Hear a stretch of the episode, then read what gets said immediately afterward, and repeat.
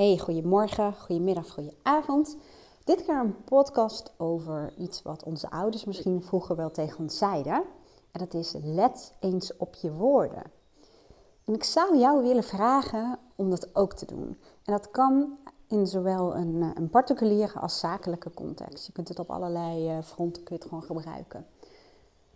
Het is namelijk zo dat wij, ehm, zonder dat we daar erg in hebben, heel veel woorden en zinnen construeren, samenstellen, zonder dat we ons bewust zijn van het feit dat heel veel woorden een bepaalde lading hebben. Voor ons, maar ook voor de ontvanger als je in een gesprek zit. Ik ga je een voorbeeld geven.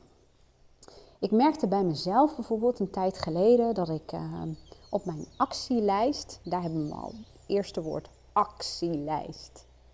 Ik merk dat dat woord dat doet iets met me. Dat roept een soort weerstand op, een soort rebellie bijna.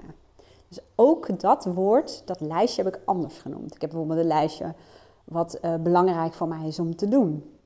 Hè, of wat bijdraagt aan mijn missie. Ik noem maar eventjes wat. Um, of dingen die ik graag met mijn familie wil doen.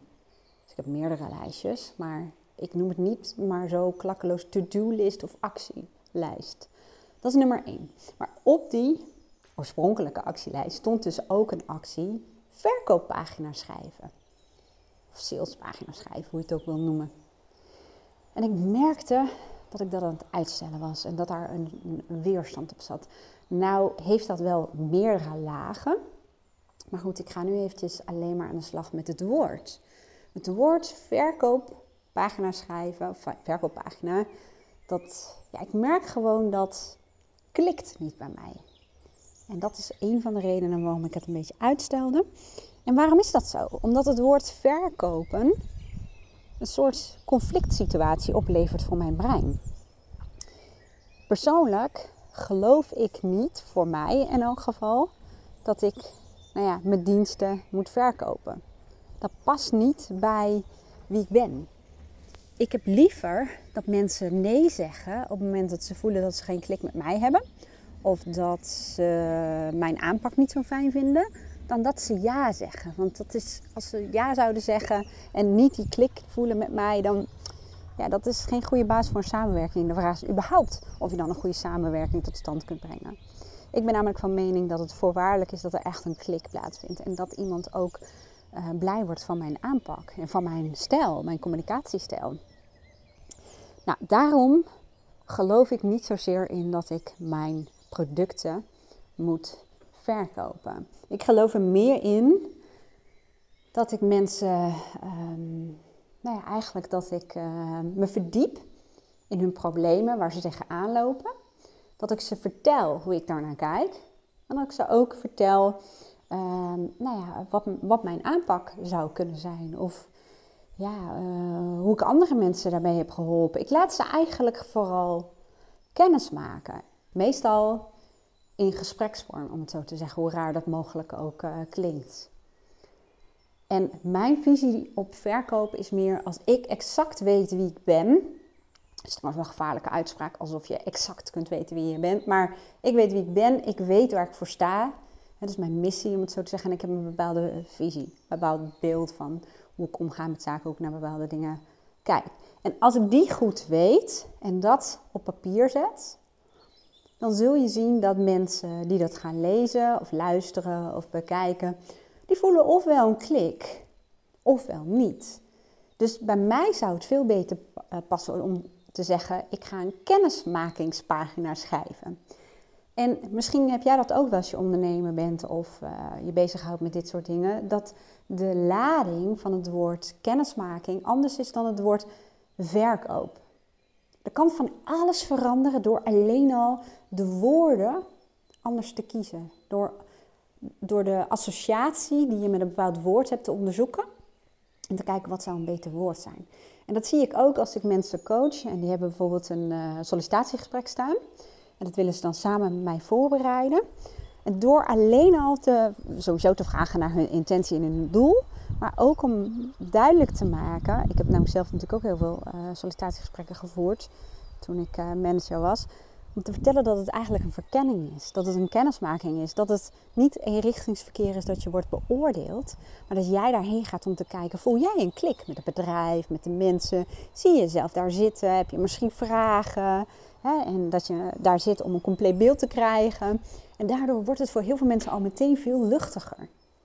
Want ook het woord sollicitatie heeft vaak een bepaalde associatie of lading van beoordeeld worden. Of dat je mensen moet overtuigen. Of daar komt hij weer, dat je jezelf moet verkopen. Waardoor je bijna zou vergeten dat je daar ook zit om te onderzoeken of dat bedrijf wel een klik heeft. Of jij wel een klik hebt met het bedrijf.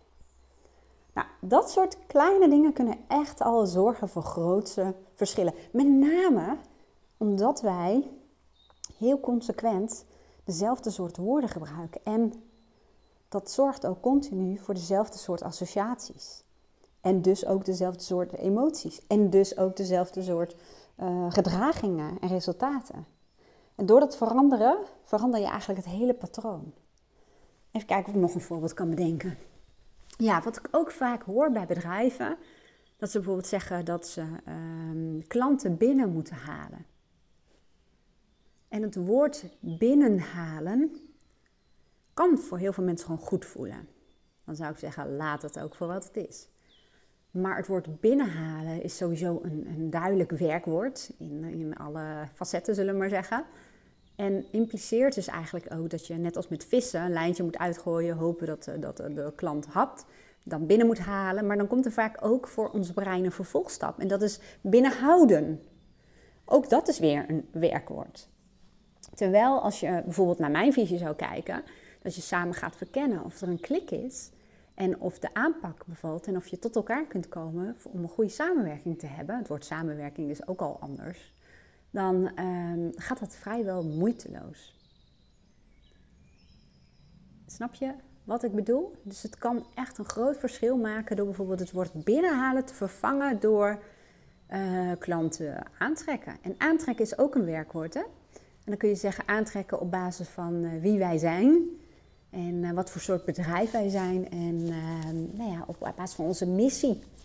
En dan voelt het zo alsof je niet hoeft te werken, alsof het gewoon een logisch gevolg is dat mensen uh, die in overeenstemming zijn met jouw bedrijf bijvoorbeeld of jou als ondernemer, dat, nou ja, dat die die klik zullen voelen.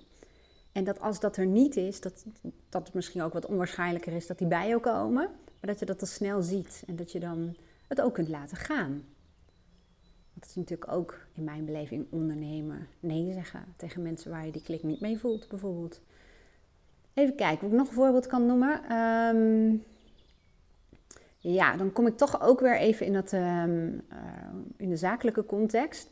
Ik hoor ook heel erg veel mensen zeggen, um, bijvoorbeeld in de relatie van de werknemer en leidinggevende, dat ze bijvoorbeeld een dominante baas hebben is dan hun, uh, idee uh, daarbij. En dat de, de leidinggevende bijvoorbeeld verbaal heel krachtig is. En nou ja, zoveel praat dat het bijna niet te volgen is. Of dat het lastig is om een mening te vormen. Omdat hij gewoon continu maar door blijft praten en het heel snel weet. En daardoor zeggen bijvoorbeeld mensen, dan sla, ik dicht. En dan kan ik niks meer zeggen, ik noem maar eventjes wat. En dan zegt ze ook vaak, uh, dan ga ik vragen, wat is je doel? Stel, ze hebben een gesprek en ik help ze om die voor te bereiden. Dan vraag ik bijvoorbeeld, wat is jouw doel in dat gesprek? En dan hoor ik heel vaak mensen zeggen, ja, ik wil hem overtuigen dat. Of ik wil mezelf laten zien. Of ik wil mezelf beter profileren. Of ik wil bewijzen dat. En dat is allemaal um, gericht op de ander, hè, wat hij van jou, jou zou moeten vinden. En het woord overtuigen, bijvoorbeeld, laat ik het even weer terugbrengen naar de woorden die je kiest. Het woord overtuigen is ook weer zo'n werkwoord. Dat is zo'n werkwoord waarin allerlei um, ja, suggesties zitten. Alsof um, de ander bij voorbaat al negatief tegenover jou of jouw idee staat. En dat je de ander dus ervan moet overtuigen dat het anders is. dus daar zit al iets in. Je moet iemand overtuigen. En dat je met heel veel argumenten moet komen, of hele goede argumenten, om de ander te overtuigen. Plus, als je die intentie hebt of die keuze maakt, het wordt overtuigen, dan ga je ook niet een gesprek hebben met iemand. Maar dan ga je vaak een discussie aan met iemand. Want op het moment dat je, dat je de intentie hebt om iemand te overtuigen, dan, dan wordt het een soort kosten-batenanalyse. Dan ga jij de, de, de kosten benoemen en de ander gaat dan vaak naar de baten. Of jij gaat de baten benoemen en de ander kijkt dan naar de kostenkant. Het is gewoon een soort discussie die op gang komt. En als je dus het woord overtuigen gaat vervangen door meer helpende woorden, dan kun je dus in het meest gunstige geval in een gesprek terechtkomen.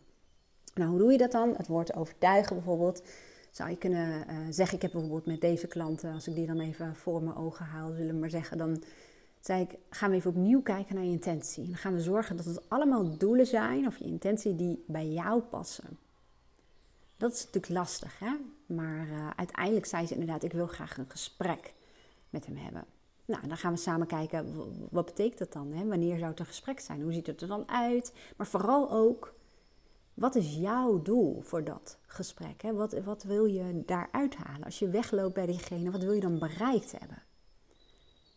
En door dat te doen zul je merken dat, ehm, nou ja, dat het woord overtuigen wegvalt. Want bij deze persoon was het bijvoorbeeld, ze wilde simpelweg afspraken maken. Omdat ze merkte dat, dat, dat ze allebei andere verwachtingen hadden van een bepaalde taak. En haar inzet was om dat eens te verkennen. Om te kijken, goh, wat, wat zijn eigenlijk jouw verwachtingen? Door eigenlijk, ja, mijn eigen coach noemde dat beelden uitwisselen. Van wat, wat, we hebben dit op papier staan, maar wat is jouw verwachting daarbij? Nou, en dan te delen wat jouw verwachting is en dan samen te zeggen, oké, hoe kunnen we dit bijstellen zodat we allebei hetzelfde beeld hebben van de verwachting en hoe kunnen we dat evalueren?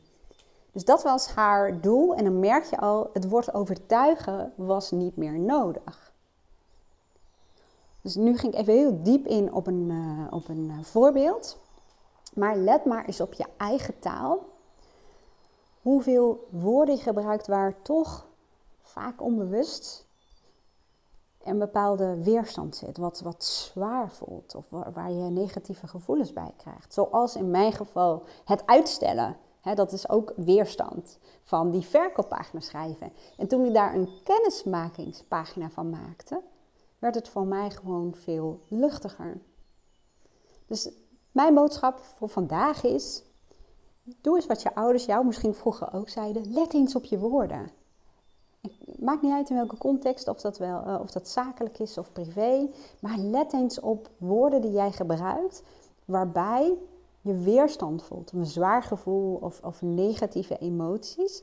En ga eens spelen met die woorden. Ga eens kijken of je er andere, meer helpende woorden voor in de plaats kunt zetten en of daar al iets door verandert. Nou, ik hoop dat je er iets mee kan. Dit vergt ook weer een stukje bewustzijn, maar dat is eigenlijk met alles in de coaching. En uh, nou, als dat zo is, dan uh, leuk als je het eh, bericht eventueel wilt delen. En wil je meer van dit soort bewustzijnsinzichten hebben, dan uh, nou ja, misschien vind je het wel leuk om mee te doen met de Online Academy. Ik zet even een linkje hieronder, dan kun je even kijken of dat wat voor jou is. En ehm, nou ja, mocht je nog vragen hebben, dan uh, zet ze hieronder in de comments. Of stuur me een appje of een mailtje. En ik wens je gewoon een hele fijne dag en eh, heel graag tot de volgende keer. Doei doei!